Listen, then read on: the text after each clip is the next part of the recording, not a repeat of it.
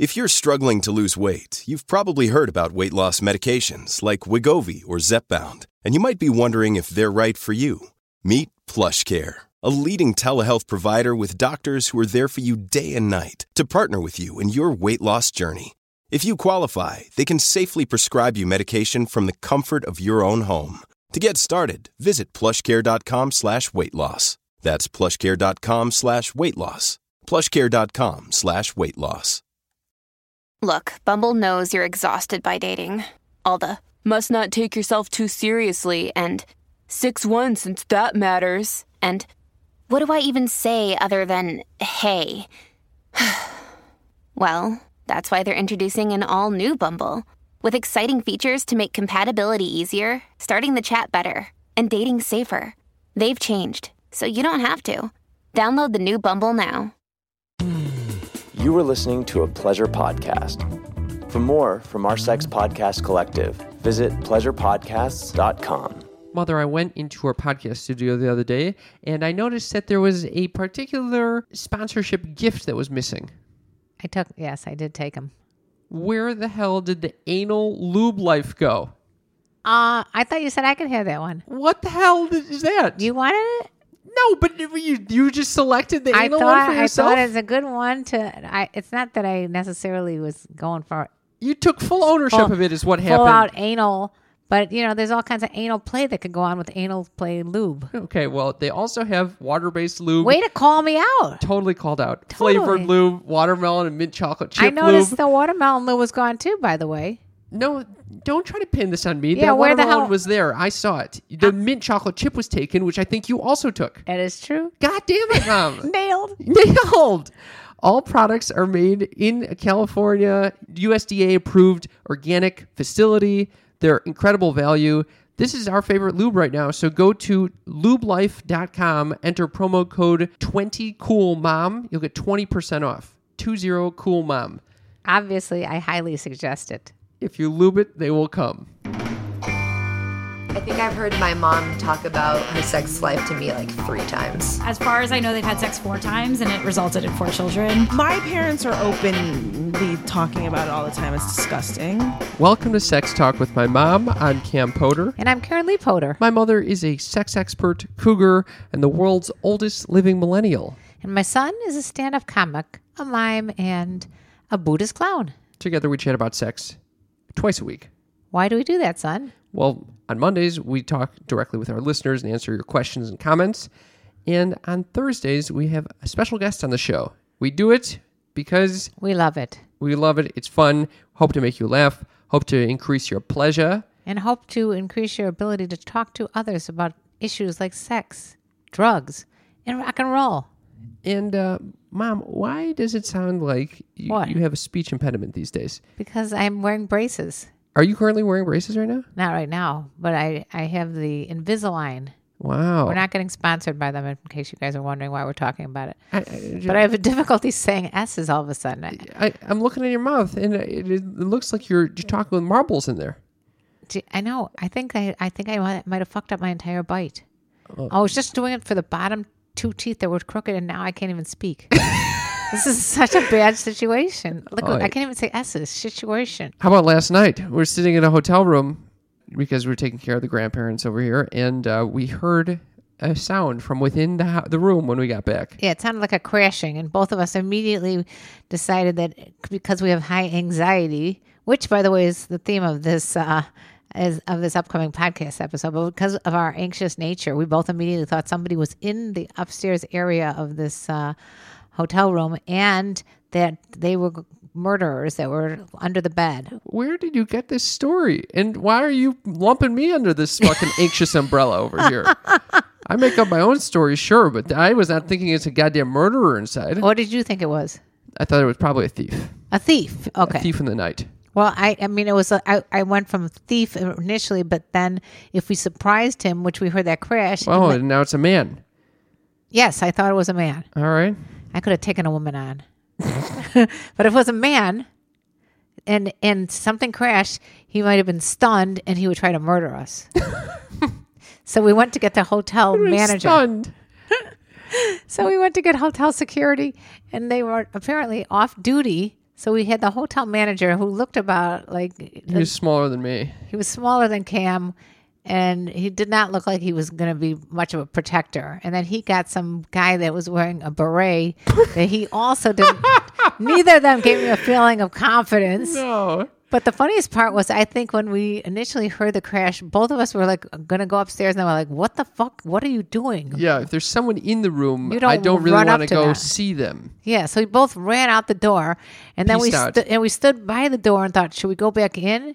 No, we shouldn't. But if we leave him, we won't be able to see if the guy runs out of the room. Yeah. And then we couldn't decide if we should leave, stay, leave the door slightly ajar. It was so awkward. It was like a it was a comedy show. And so finally we decided to go rushing down to the front desk like lunatics. And yeah. it turned out it was, I, we heard the same sound this morning. It, it sounded like somebody was just doing some uh, housekeeping. Next door. Yeah. Yeah. And uh, Tweedledee and Tweedledum came up to scope out the room. And uh, neither was prepared for an intruder. But luckily, there was no intruder. So and we're Tweed, all safe. And Tweedledee and Tweedledum and whatever we would be known as. The dipshits. That's the, like Tweedledee and the Tweedledum. The dipshits in twenty-two oh one. This is good. Now we're going to have an intruder. Those, those dipshits, none of us were all that um, threatening. We have an incredible episode for you guys today. We got one of my mother's favorite YouTubers to come on the show. Her name is Emily Hartridge. She has a YouTube channel called Emily Hart. She also has a very huge following on Instagram. She's from London. She's and she was one of the first to actually advise you when you started your YouTube channel. Exactly. She, I, I reached out to her because she's doing really funny vlogs called the ten Top ten Reasons Why, and they were always about funny subjects like sex, drugs, relationships, love. She gender. Makes these funny listicles. Listic- so, listicle, uh, that's exactly and what some, she And she's super open, which I really appreciated. And she talks very um, honestly and, and, like you said, openly about mental illness. And sex. And sex, two of our favorite topics. Yeah, and we get into both those topics on the show. We talk about how... Am I going to burp right now? Oh, my God. I just ate these fucking banana pancakes. I will. I should not do that. Well, first of all, we had a huge omelet. And huge. Huge. And then you decided, I, I haven't had enough, so I'm going to order some ap- uh, banana pancakes. No, you ordered buckwheat pancakes, which no one fucking likes. I liked them. Yeah. They taste like garbage. They didn't taste like garbage. Hot, flaming garbage. Well, and then you ordered banana pancakes. Like a banana pancakes. Oh, yeah. Is that why you did that? Because of Jack Johnson? Yeah, I t- couldn't really think of any of the other pancakes I wanted. I wanted chocolate chip, but I thought it would send me into a sugar coma. And needless to say, I'm still in a sugar goddamn coma. I can't say the word sugar anymore. Okay, back to Emily Hartridge, Hart, Hartridge the reason why we're here. She makes these listicles. They're funny. They're about ten reasons, ten things why, whatever. So I'm going to play one that relates to sex. How do you like that? Let's hear we it. We talk about it in the show, so this will give you a little a little, uh, little scrumdiddlyumptious taste. Exes. We all have them. Sometimes they're not a good thing, but sometimes they might come in handy for certain things. Maybe. ten reasons why you should sleep with your ex. One, it's easy. You're both going through a dry spell. You're both still single. You both know where each other lives. Simple. Hi. Hi. How are you, how are you doing? Good. Haven't seen you in a while. How are you? Yeah. No. Uh, no. Good. Um, good. You. You're. You're good. Everything's good. Yeah. It's. Oh, it's quite cold outside. Cold. Yeah. It is. Uh, so what? What have you eaten today? Uh, had some. Should we go to the bedroom? Yeah. Yeah. Love her. She's hilarious. She does the funniest, cutest vlogs. Yeah, and so in this episode, we talk about sleeping with your ex. We also talk about her freezing her eggs. Which I thought was a really interesting topic that no one really talks about, the hormonal effects and emotional effects of all that. Oh, it sounded like it, it, very intense. And we also chat about how her sex life is affected by her mental health and vice versa, how her mental health is affected by sex. And she really is open, and she goes through our rapid-fire questions in uh, very graphic detail. So you need to listen to this. And we have this amazing Patreon bonus content when she talks about being bisexual. Yeah, we t- you skipped right over that content or that question in our yeah. uh, rapid-fire question. Because I had no idea during this entire interview that she was anything but heterosexual, because she talks about her new boyfriend and things like that. So I'm like, oh, she's not bisexual, so why would we ask her about that question? We'll move on to the other ones. And then she comes out with in the middle of another discussion about how she's bisexual. I'm like, okay, let's go back to that. You should never assume, mother. Because you make an ass out of you and me. And I feel like today everyone's bisexual. Like every, everyone is at least, you know, everyone's experimenting with different lifestyles. Wait, and, are you bisexual? No, but I... What the fuck? You just said everyone's bisexual except like for you? Is. Well, yeah, I, I don't know. I have never experimented with a man, but have you ever, I wouldn't p- put it you, out for the future. Have you ever sucked a p- man's penis? I have not. Is that is your qualification of what is bisexual? No. I'm just wondering if you ever sucked a man's penis. Just, just a casual question dropped by my I, mother. I thought I dro- Son, dropped a penis bomb. Son, have you sucked bomb. another pe- man's penis? I would like to know. No, I haven't. Okay. Anyway, so back to what we were saying. Oh, and one other thing, not to change the subject again, but I do want to say that a couple um, morning after shows ago, I was referencing a, a, a what I thought to be a comedy that that turned into like a very serious, heavy-duty movie, and people were guessing what that was in our morning after responses. And I just want to tell you, I figured out what the name of the movie was. What? Love and Other Drugs. Oh, wonderful. Okay, so I just thought I'd clear the air in case you guys were still thinking about it two or three weeks later. Perfect. The, the answer was Love and Other Drugs. I don't even remember you initially talking about this, so okay. That's great. Okay, well, it's so when, a, when you watch a movie and you think it's going to be one genre and it turns into a completely another.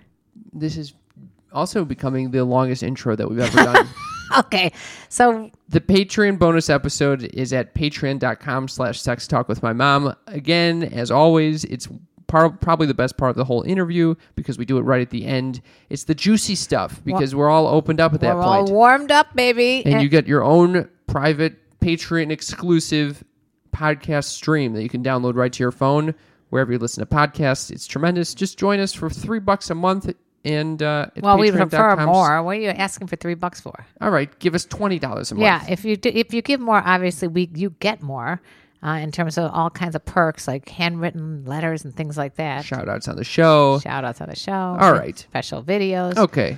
All right. The other thing, I, that if you if you don't have the three dollars to, to, to share with us. Hold on. I, I would you like have to, to spell out patreon.com slash sex talk with my mom. We it's, already did that. It's so much easier to find these days because we're no longer adult content labeled. Okay. But we still are adult content. Anyway, I want to read an iTunes review because it's very helpful. Please do. When you guys leave us iTunes reviews, they make our day. This one is, this one, the subject line is, "This duo, though, five stars," by Rel Nis. "This duo is the funniest thing to happen to podcasting since my dad wrote a porno." Oh, that's a compliment. Huge compliment. Huge. All, despite us coming out before my dad wrote a porno. Really? However, I they are massive and hilarious, and I appreciate that we're even getting compared to them. I do, too. All right. On that note, I think we really thank you, need Rel Nis. To, yeah, thank you, Rel Nis. Is uh, Nis short for penis?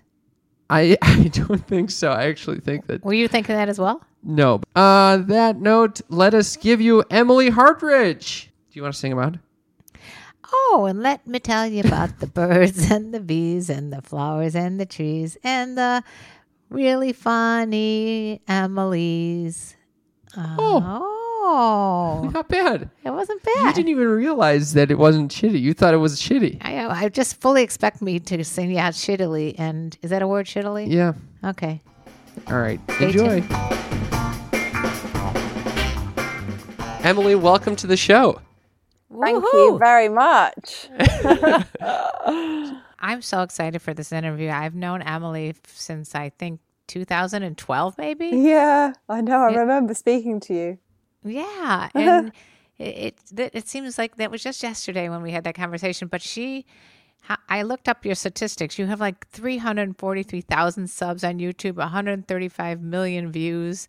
It's incredible. You've created such a huge audience. I, I mean, I have. I mean, it's a shame no one really cares about YouTube anymore. oh, but you, you know, I had a great at? I had a great time.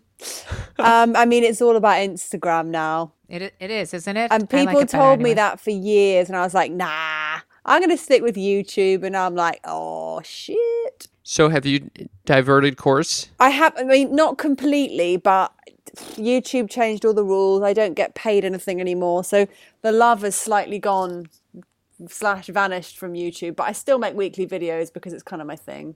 Yeah, and what what is your weekly videos typically about? My main show is ten Reasons Why, so it's a a list show about every you know everything and anything in life. So dating, um, family, work, whatever it whatever it is, and I give ten reasons why for a certain subject. They're years, they're really funny. Oh, well, yeah, thank you. That they are meant to be funny, so I hope people do find them funny. I was just laughing at one that was ten reasons why you should sleep with your ex. Oh, yeah. Yeah, that was, a, how long ago did I make that? I can't remember. Uh, it was a lot. You had a huge. I mean, huge... I've done so, I've done like five hundred of them. How how did you get into this? Well, I had a break, I had a nervous breakdown. And then I, of course. It's a bit of a long, I won't say the whole story, but I ended up seeing this boy on a bus one day when I was really depressed, and he looked really happy the whole way. And I wasn't happy and I was really jealous. So I got home and I wrote down ten reasons why I wish I was twelve years old again. Aww. And then I randomly, I don't know why, I decided to film it.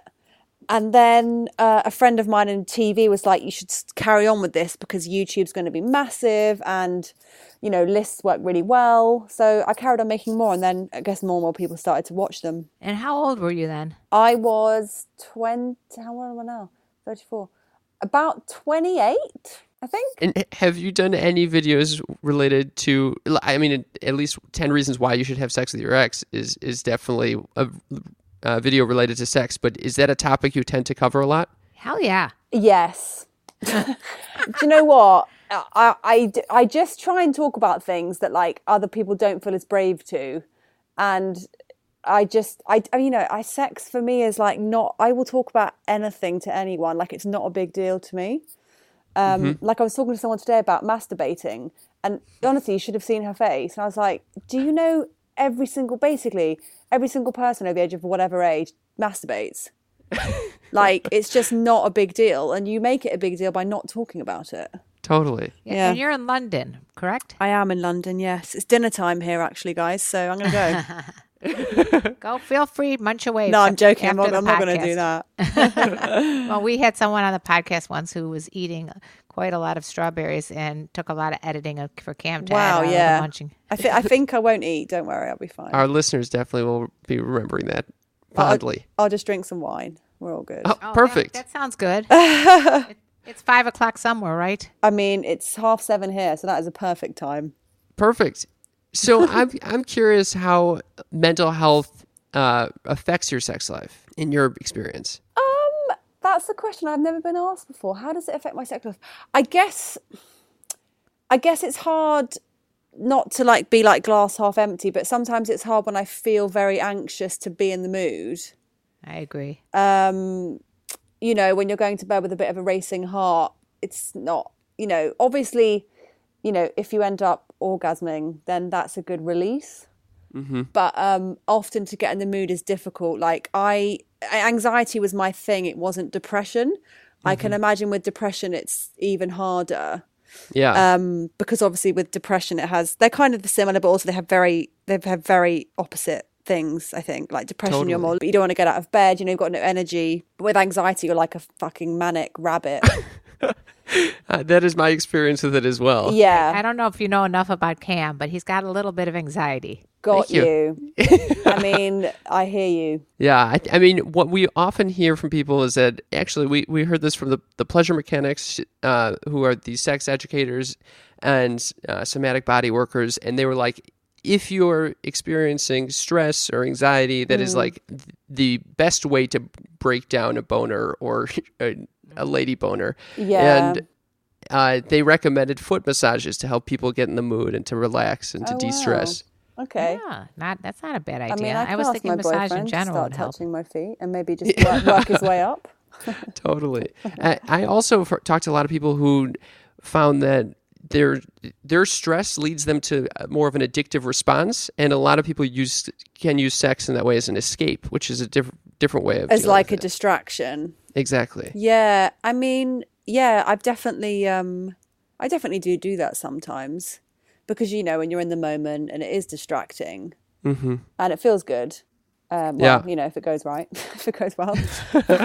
so, so let's go back. So you started this YouTube channel. It was doing well, and then of course the whole don't monetize anything that has sex in the title. Could oh, I mean that probably... that literally killed me overnight. Yeah. So were you doing very well financially from YouTube at at one at any time? I was earning enough to pay my rent in London mm-hmm. and to have spending money on top of that.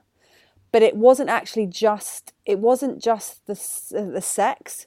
they obviously demonetized them, but also if I did a fitness video and I was in a sports bra, then they thought that was a bra. That got demonetized. I talked about mental health. That was demonetized.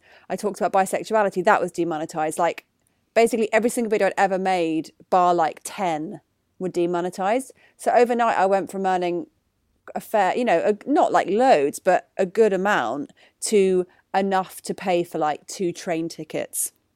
Oh no! no like it, it, was, it was, me- it was, me- and it was overnight, and it was mental, and it just completely screwed me. So what'd you do, um, or what are you doing? Well, I got a part-time job. Um, I had to set up a Patreon where my followers can give me money, which feels mm-hmm. like I'm just whoring myself out, but I don't really know what else to do. Mm-hmm. Um, and just, I guess, just work on Instagram and try and get brand jobs from that, and. You know, yeah, yeah, it's difficult. This is this is the artist's life these days.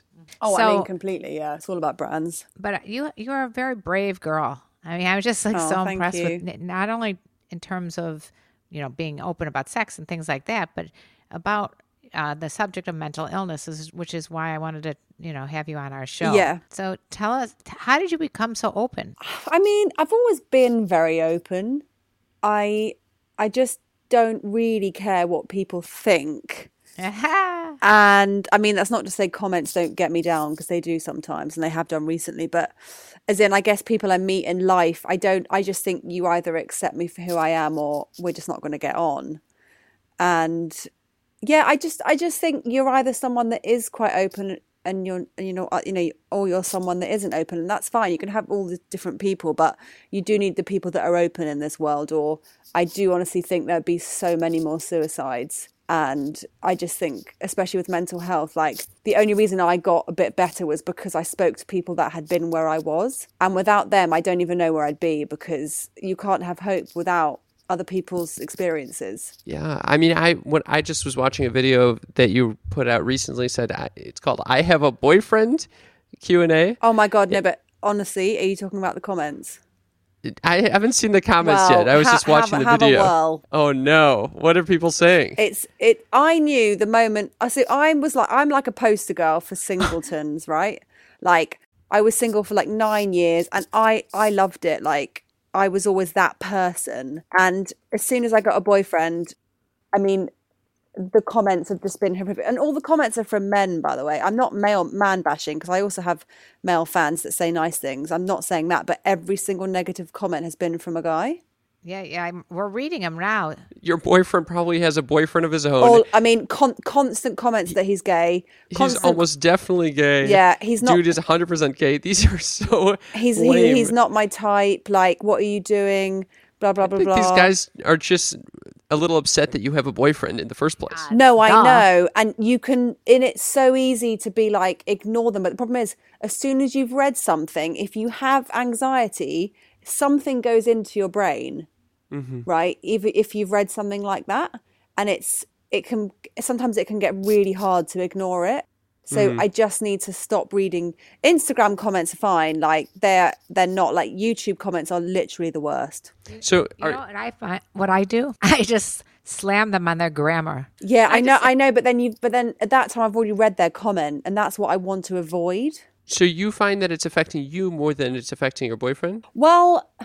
He obviously, I've only just kind of introduced him on social media, and he's actually had a bit of a shit day today because of the comments.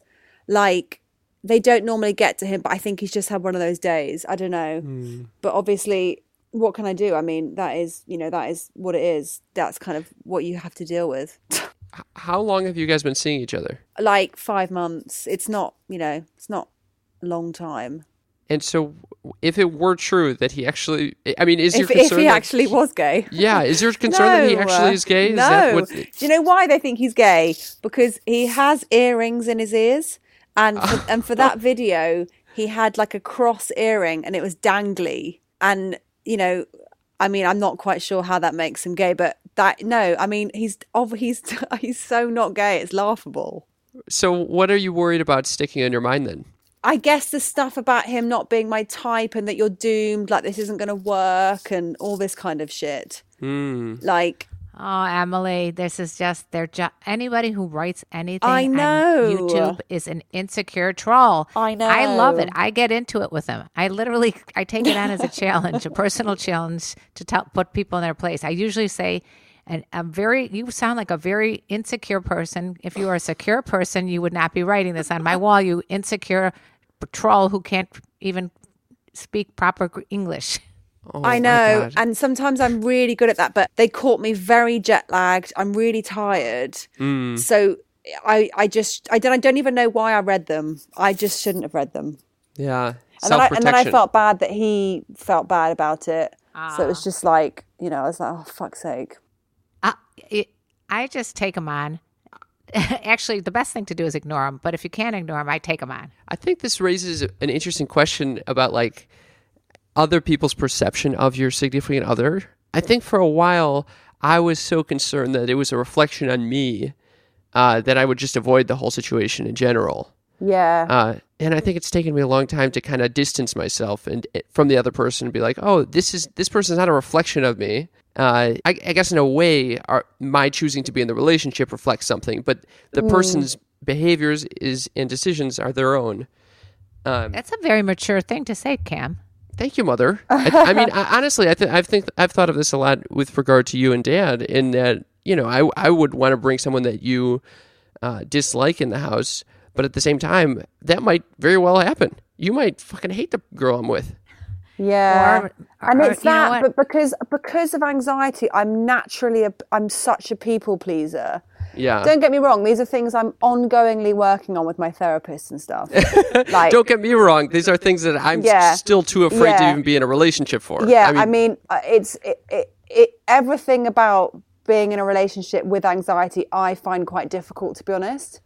Like yeah. there's a lot of, you know, my own shit that I'm still dealing with. And then you throw someone else into the mix. And it's and it's a lot. And, you know, I'd been single for nine years and, you know, it's and I'm a perfectionist and I'm a people pleaser. And, you know, it's it, it's hard sometimes. But I guess it's working. You know, you just you work at it because you want it to work.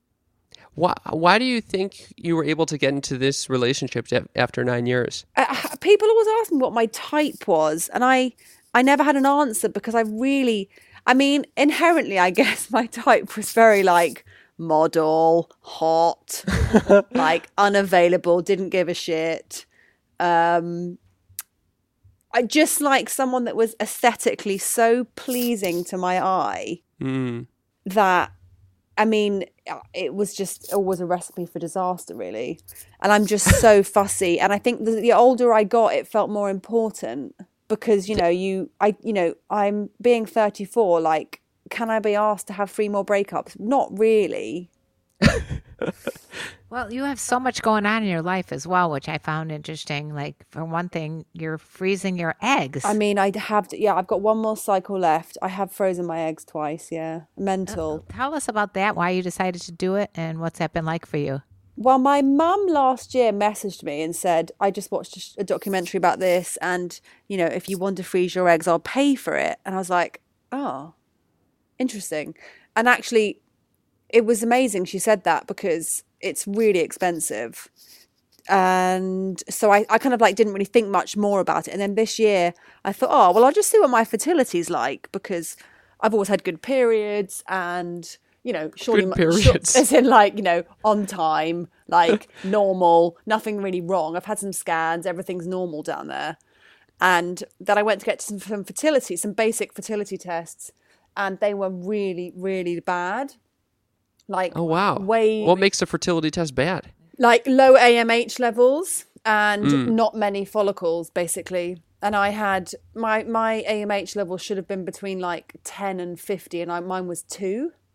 Oh, wow. Um, it was like, yeah, it was really difficult. And then I was like, hey, Mum, remember what you said to me last year? So obviously, because of my low fertility, they advised me to freeze. To do three cycles. So then, this is going into a lot of detail, but rather than having like the next ten periods where I lose my eggs, I should try and freeze them basically. And that's how, that's how I rationalized it in my brain.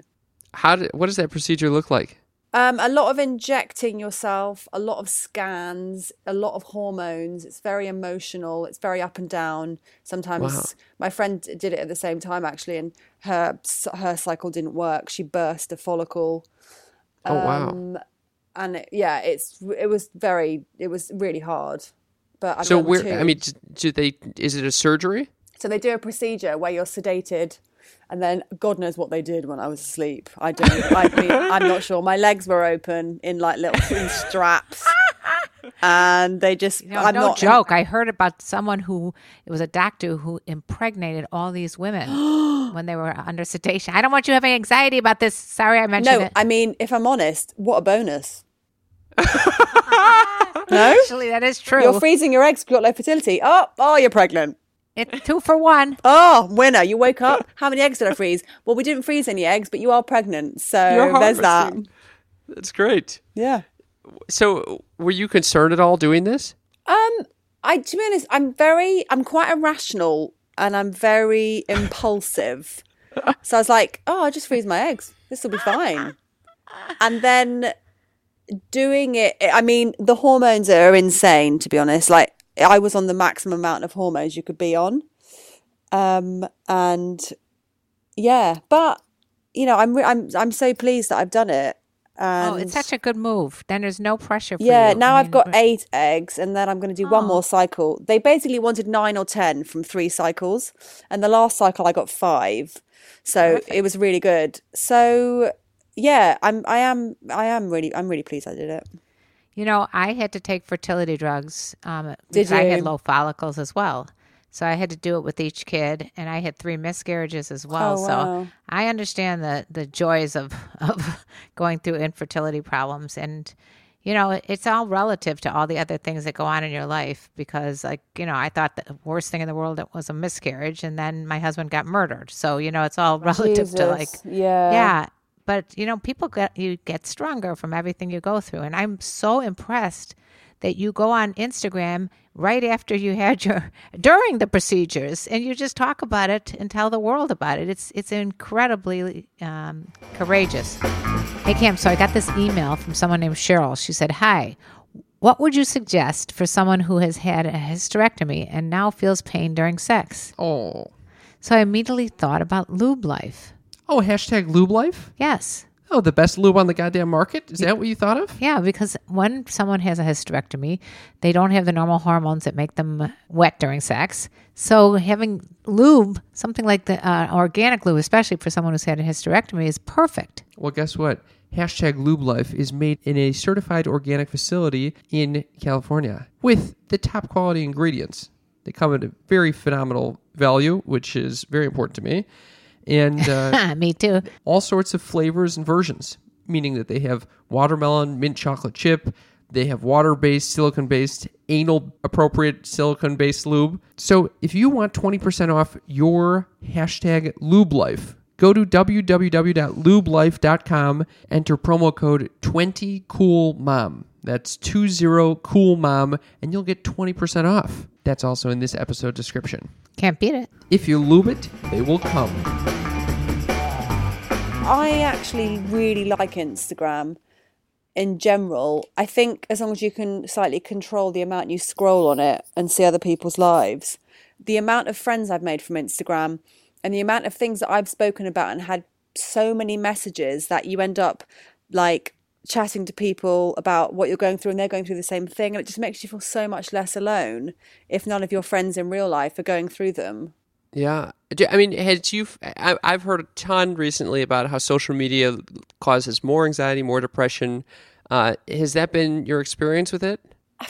Not, I mean, I, I do understand why that, that, that they've said that, but for me, I think as long as I don't, for me, the worst part about me is seeing everyone else's lives and the scrolling, but right. You're in control of what you see on there.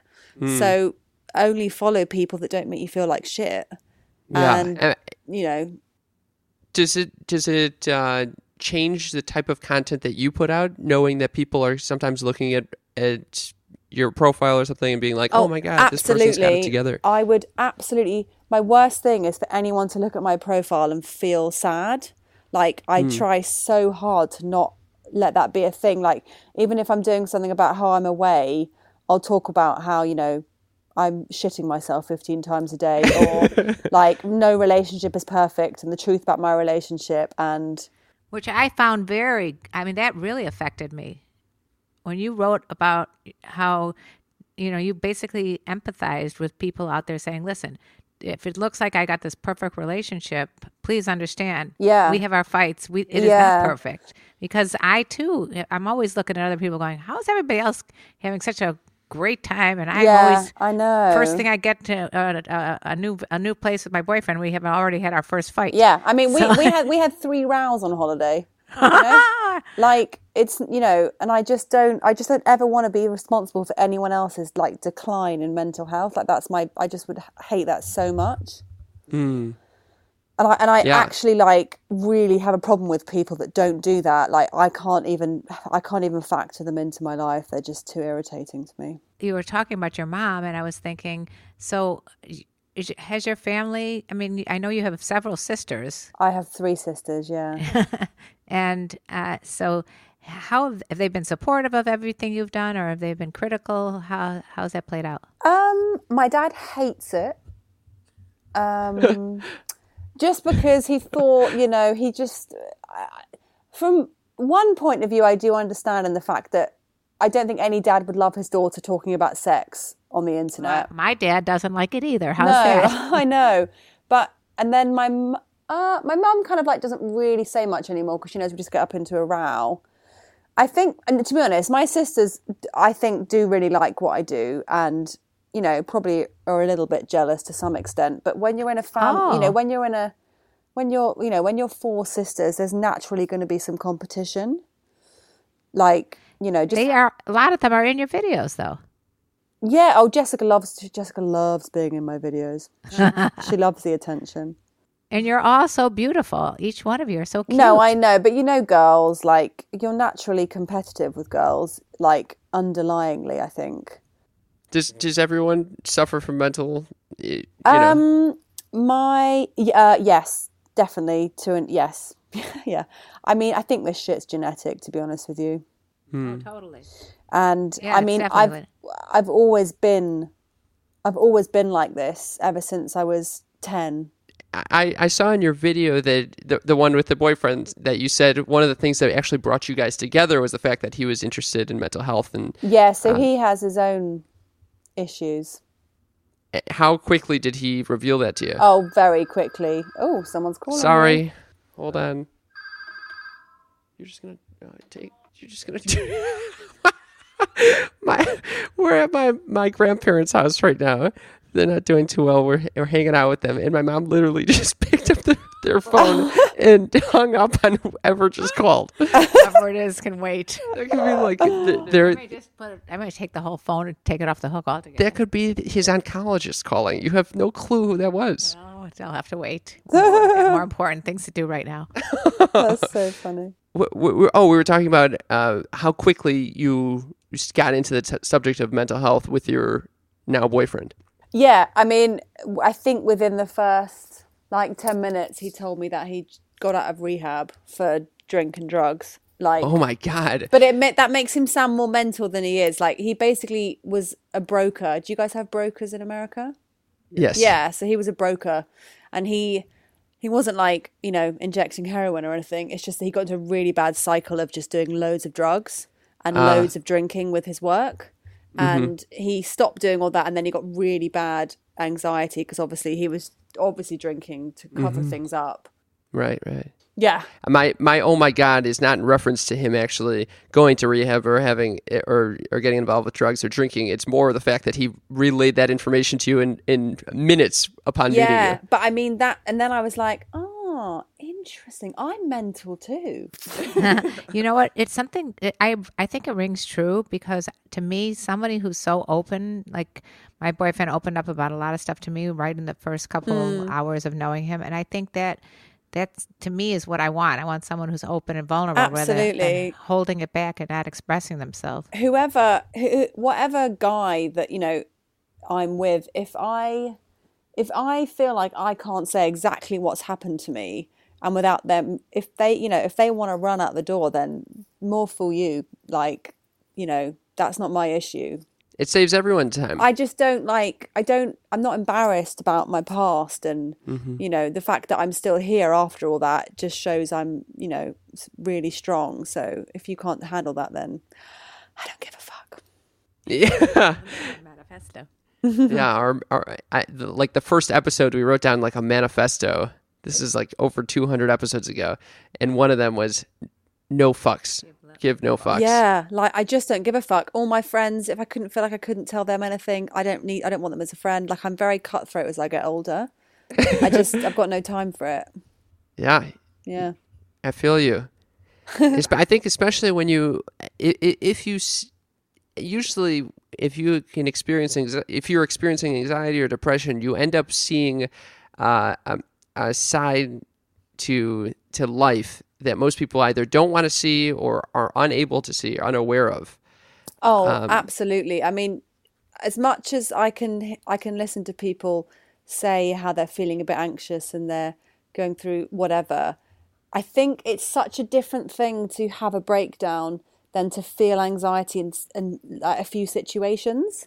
Mm-hmm. Like, I know, I understand it's all relative, but there's mm-hmm. a difference between feeling anxious sometimes to actually it becoming a disorder and it overtaking your entire life.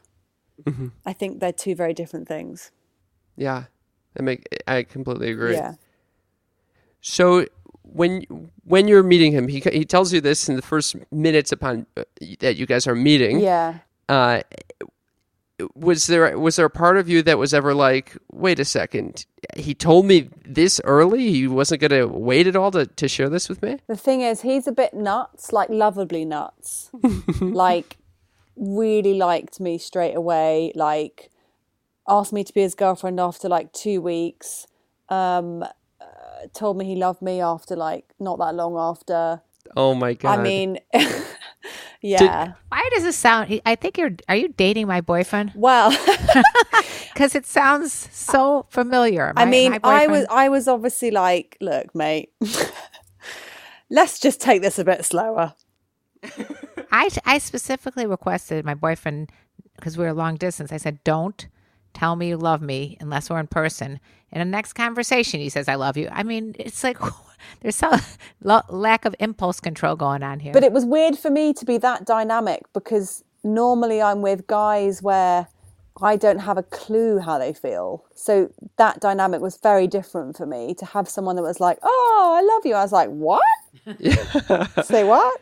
Do you, I mean, sometimes people say that they attract, you, you attract the people that come into your life. Do you feel that was the case? I mean, I think he doesn't drink and I have quite a lot of anxiety and triggers around guys drinking because naturally I've dated a lot of party boys and I hate that. I don't drink much.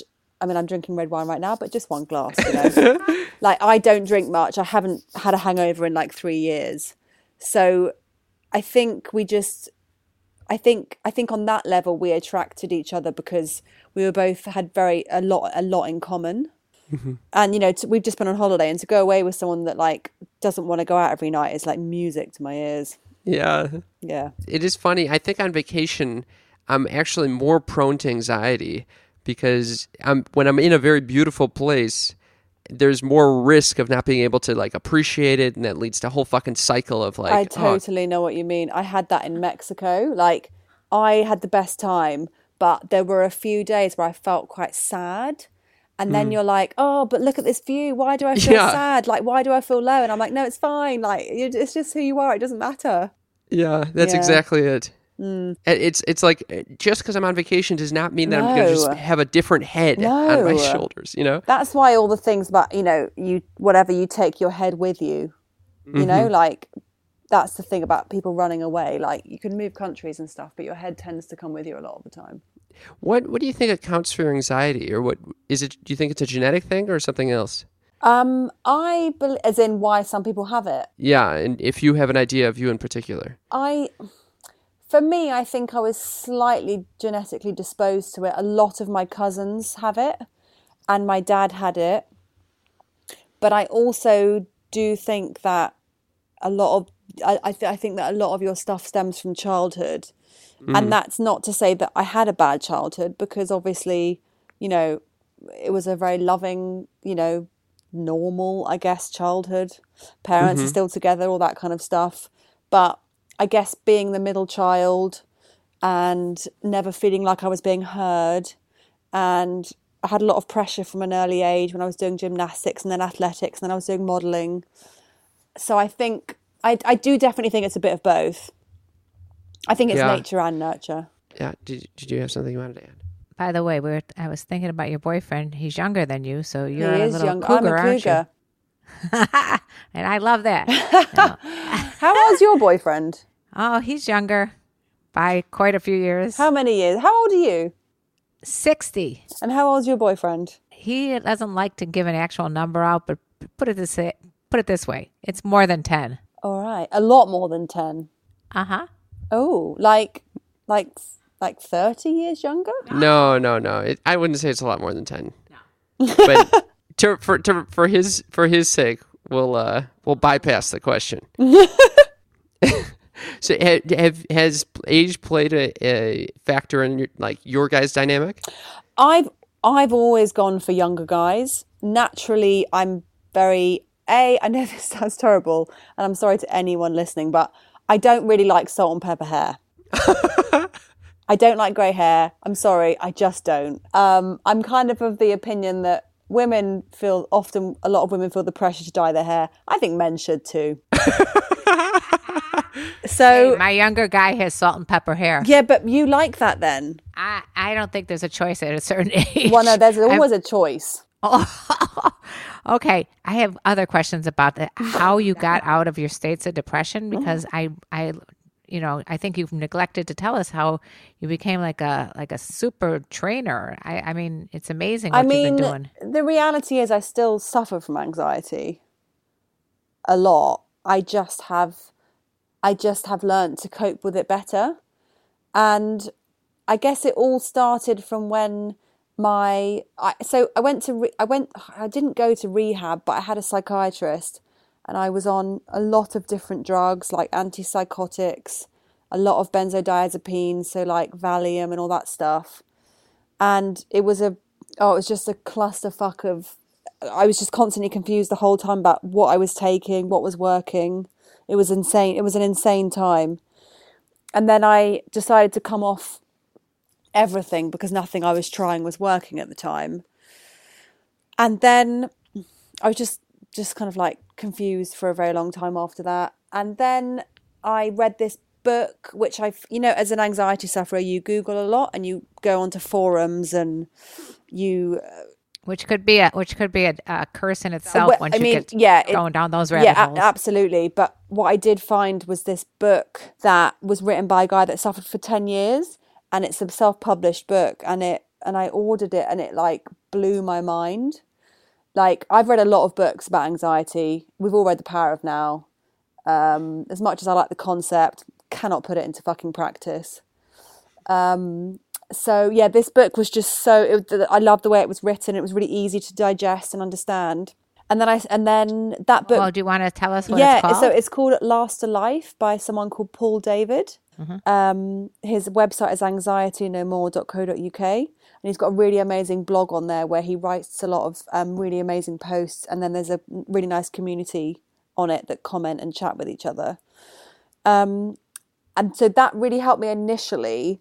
And then my flatmate went to a boxing class and was like, you know, you should... People have for years have been telling me about exercise. And I was like, wow, wow, I hate exercise. Can't be arsed with it. It's not going to help me. And then she was like, no, honestly, you should try it. So I went to a lunchtime boxing class at this place in London and I was automatically hooked. Like I was like, oh my God, this is my thing. Like I found my thing. You just loved hitting people? I just loved hitting everyone in the face. No, I just, I don't know. It's like, you know, when you find a sport you love or you find, I don't know, whatever else you find that you've clicked with. I was just like, this is my thing. Mm-hmm. And then I started to do more boxing. And then I, I found this new avenue of friends who were really into fitness and boxing and who weren't obsessed with drinking. And it was all about health and looking after yourself. And then it opened up this whole new world to me that I had never knew existed before. Um, mm. So then boxing became a lot of my thing. And then I really got into hot yoga, which was a really good balance for boxing.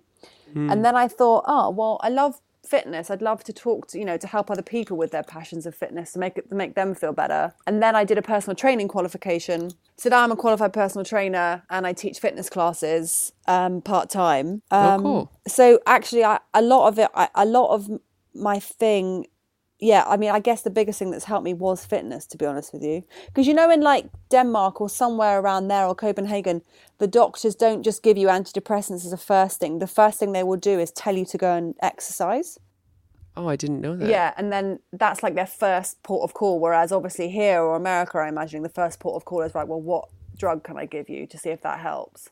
Yeah, you're right. But I, I agree with you one hundred percent as to the the release that you get from, like after my husband passed away, someone said, why don't we go on this long bike ride? Yeah. And I really got into biking with the headphones blaring and I was just like sobbing as I was riding. No, completely. I've cried loads in yoga and boxing. Yeah. I think, yeah, I think the body the body carries a ton of emotion.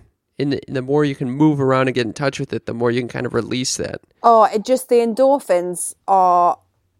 So I mean, I mean, even if it makes you feel like one percent better, when you're yeah. feeling so bad, that one percent is everything.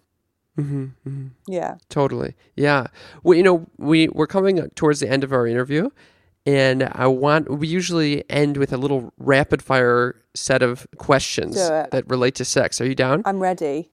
She's ready. I'm drunk. Right. I'm drunk, so I'm really ready. Perfect. All right, let's do this. So how did you learn about sex growing up? My best friend, Sarah. She taught me to give a blowjob with a hairbrush. I did it with toothbrushes. What? You're really underselling a penis there. Yeah. uh, in three words, how would you describe the first time you had sex? Oh, hairy. I'll get to that in a bit. Oh. Hairy, um, confusing, exciting. Oh. I didn't realize you had to shave your vagina, basically. Oh, you were the hairy one. I was the hairy one. And how did you... Re- I didn't did know that... that was a thing. I didn't know you were meant to do that. I thought it was just the hair was just there. I guess it's not, you know, it's not necessary. I mean, I think that's coming... It's back in style in L A, at least, to, yeah. to not shave. Yeah, but oh, we... Yeah, well, he didn't take... Well, he, not that he didn't take it that well, but he was certainly pointed it out. What did he say? Well, he was just like, you might want to think about... Getting getting rid of some of that.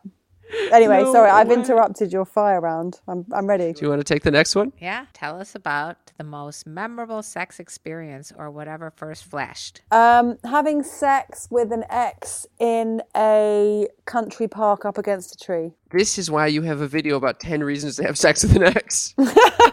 I, yeah, I've had sex with a few exes. You that doesn't cause you more anxiety?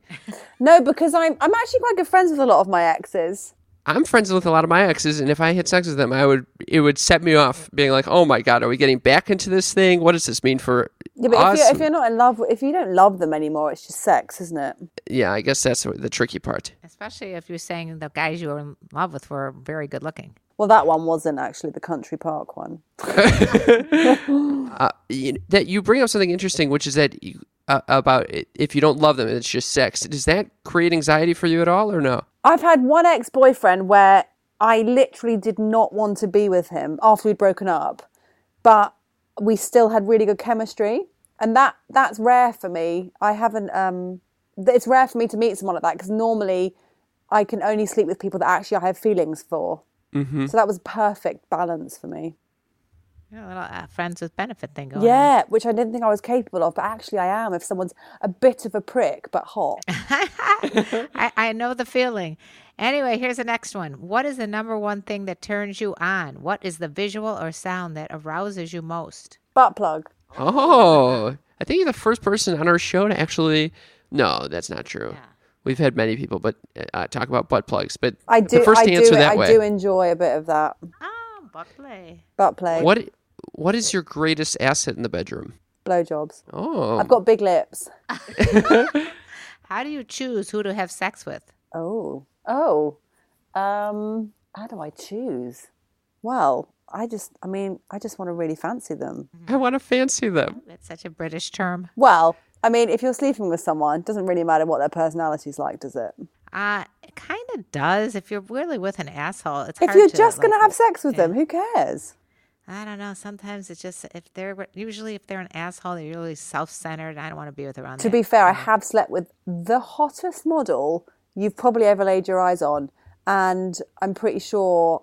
Uh, no, he was really selfish.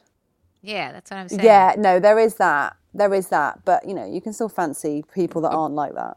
But also, I think if you if emotions are evol- involved, which happens more easily when the person's not treating you like shit, I think that's a completely different experience of intimacy than when absolutely, you know. and it yeah, absolutely, and it's yeah, it's definitely very different. But um, yeah, no, that's why I can't. I don't want to go out with models because they're really fucking selfish in bed. Okay, next one is how many people have you slept with? Probably like uh, like fifteen. What? What do you mean? I'm shocked. I know. One five, not five zero. No, no, I know. This is what people think about me, but I'm actually very good at talking the talk on YouTube, but I don't walk the walk. Ah. Well, I've had quite a few boyfriends, apart from the last nine years, and also I don't. I'm not very horny when I don't have a boyfriend. I'm not that bothered by it. Oh, oh for other people, you're saying? No, I'm not that. I don't think about sex all the time if it's not an option yeah. for me. You don't have a good Lilo vibrator? No, no. Don't get me wrong. I'm all over the Lilo vibrators, but that is that's a bit of a different thing. I'm talking about sex. Like for me, just masturbating is. Oh, I would definitely do that a lot. How does that affect your mental state? I feel, I feel a bit like crying after. Oh, so wow. We call it a crank over here. So it's a crying a wank. So like, no, but is that, is that another thing about masturbating? Like you're all up for it. And then at the end you feel a bit disgusting. It's a oh, bit like eating, eat, it's, a bit like, it's a bit like eating a Domino's pizza. Like oh, you really want wild. it. And then you feel really upset.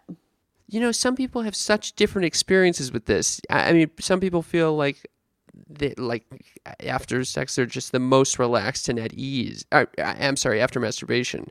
And other people have a lot of uh, negative associations with it afterwards. Yeah, I just felt a bit sad for myself.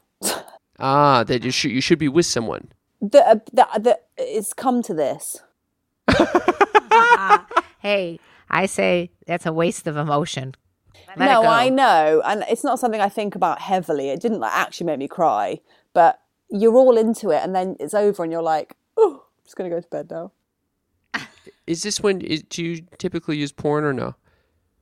I do actually. I don't have to, but sometimes sometimes I do feel like it. Yeah, it goes quicker.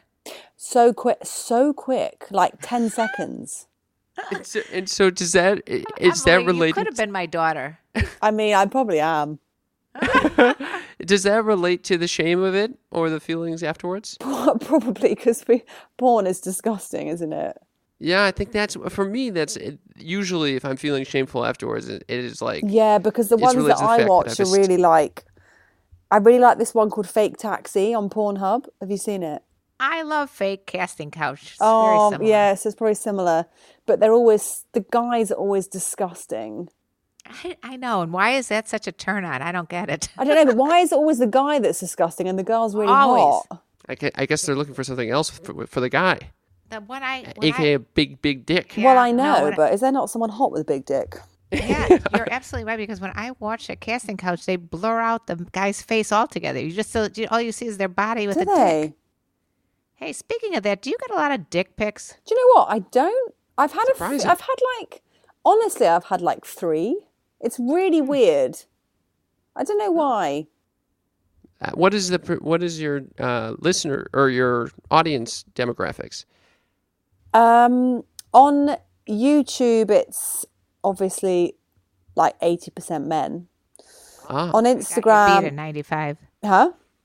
I got you beat at really? ninety-five. Yeah, no, yeah. I've got a few women, and then on Instagram, it's fifty-five percent men and forty-five percent women. Oh yeah, that's interesting. Which is a much better on, dynamic for me. You'd think on Instagram that where you you could you, you could get instant gratification, you can put up beautiful pictures but I of guess yourself. What and I talk, get more men. I talk about a lot of female stuff. Ah. And mental health, I guess. Yeah, like freezing your eggs yeah. is probably not one of the things guys really are searching for. Yeah, I mean, yeah, no guys ever like those kind of pictures or videos. Let's be honest. Yeah, but you, you really don't, you're, you're not doing a lot of thirst trapping. You do some of it, but I'm saying a, a lot of it is just like, you don't care what you look like. You just throw yourself up there. No, I mean, I care, and I get, so I get photos taken and stuff for Instagram sometimes, but. No, I'm talking about when uh, you're doing your stories. Oh, my stories, I don't care. Oh, no. No. Is, so back to the rapid fire questions. We're almost there. Oh, sorry, yeah. Is there anything you haven't tried? Threesome? Ah. What is your your preference when it comes to anal? As in, do I like it? Yeah. Yeah. Um, we already talked about the porn. What? When was the last time you had sex? Um, when was the last time I had sex? Uh, about four days. Mm, yeah, four days ago in Mexico. How? When? When? When, when all walked... the diarrhea stopped. It's good that you let that clear up. Uh, what is the biggest red flag for you? It, I guess when meeting someone. Oh, that's a good question. Uh, biggest red flag. For me, it would be if they love, they just love drinking. Ah. For me personally. Mm-hmm. Yeah, they're a party boy. Tell us about a time when you felt intimate with someone but didn't necessarily have sex. Oh. Oh, no, I did have sex that time. Oh, I don't know about that question. It always leads to it. Intimate. When did I last? Oh. Are you talking about with like a boyfriend? I guess anyone. I don't know. Does anyone know how to answer that question? I've had I've had an experience. Well, I, I, yeah, I've definitely been intimate with, with people who I have not had sex with, because most of the times that I'm into with someone, I'm not having sex with them. I, I do a lot of making out. Uh, I I think I remember one in particular that wasn't even related to just like holding hands with someone in a very intimate way. This is when I was much much much younger. I feel like most of the time it leads to sex. I've been very intimate with a guy who was gay, and. Uh... I, it didn't lead to sex. Emotionally intimate. Emotionally intimate. Well, I did. I did. Um, I, I'm I'm bisexual, and I had um, a thing with a girl not that long ago. But that wasn't. I mean, the thing is, it's difficult with with lesbians because there's a big thing about what is actually sex. Mm, do you know what I mean? Okay, I, they get offended. Oh, I would love to discuss this further uh, in our Patreon bonus episode. Would you hang around for another ten minutes after this interview to do that? Uh, sure, but then I do need to eat. Yes, absolutely. Okay, our final question for you. Have you ever walked in on a parent having sex or vice versa? Oh, no, absolutely fucking not, no. No, no. Well, thank you, Emily. This has been a fantastic interview. Oh, good, I'm glad. Want, if people wanted to find your work, how do they find it? At Emily Hartridge on Instagram, and then Emily Hart, ten reasons why on YouTube. I love it. And that really will be in the episode description of this episode. Thank you so much, Emily. No worries. You fucking rock. Oh, thanks. That was fun.